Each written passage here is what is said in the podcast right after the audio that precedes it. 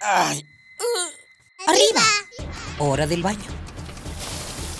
Siendo delitos directo al caño. Perfume, el peinado y listo. Pobre capa de eso no. Voy tarde. Ah, una hora varada. ¿Cuánta gasolina has gastado? A trabajar, que el sustento hay que ganar. ¡Eh!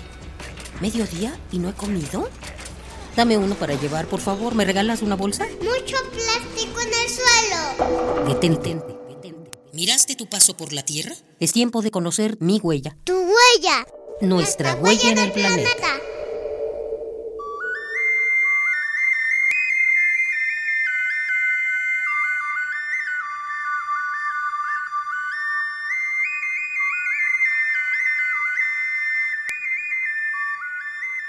La celebración del Día de Muertos es sobre todo una celebración a la memoria.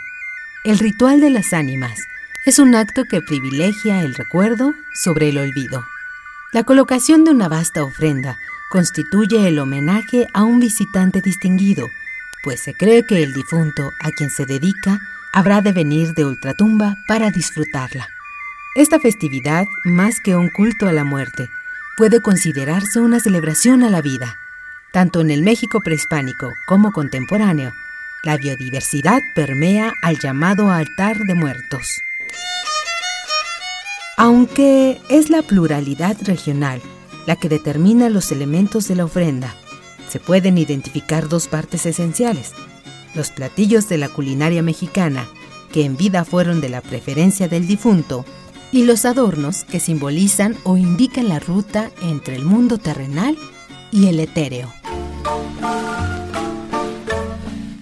El color de la muerte en el México prehispánico era el amarillo. Con este color, la noche da la bienvenida a las almas de los seres queridos que se fueron al más allá. Por ello, la flor de cempasúchil es esencial en la ofrenda del Día de Muertos. Conocida con el nombre científico de Tagetes erecta, el cempasúchil o clavelón de la India crece en forma silvestre desde San Luis Potosí hasta Chiapas. La palabra cempasúchil proviene del náhuatl y significa 20 flor o flor de 20 pétalos.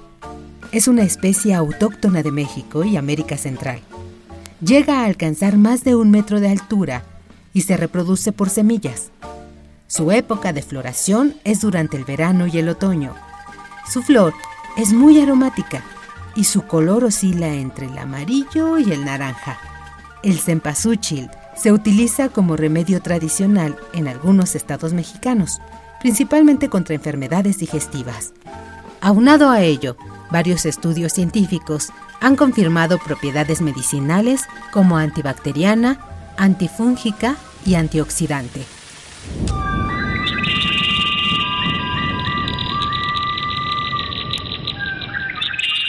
Estos elementos culturales, sociales y ambientales hacen que esta fiesta orgullosamente mexicana sea única en el mundo, reflejo del sincretismo de dos culturas, la indígena y la hispana, que crean un nuevo lenguaje de la muerte e impregnan al mundo de una escenografía metafísica sin igual.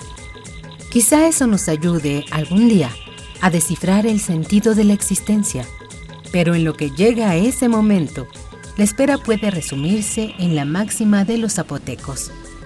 Si vida es trabajo, la muerte es descanso. Ay. ¡Arriba! Hora del baño. Siendo delitos directo al caño. Perfume, el peinado y listo. Pobre capa de eso no. Voy tarde. Ah, una hora varada. ¿Cuánta gasolina has gastado? A trabajar, que el sustento hay que ganar. ¡Eh! ¿Mediodía y no he comido? Dame uno para llevar, por favor. ¿Me regalas una bolsa? Mucho plástico en el suelo. Detente, detente. ¿Miraste tu paso por la Tierra? Es tiempo de conocer mi huella. Tu huella. Nuestra, huella, en el planeta.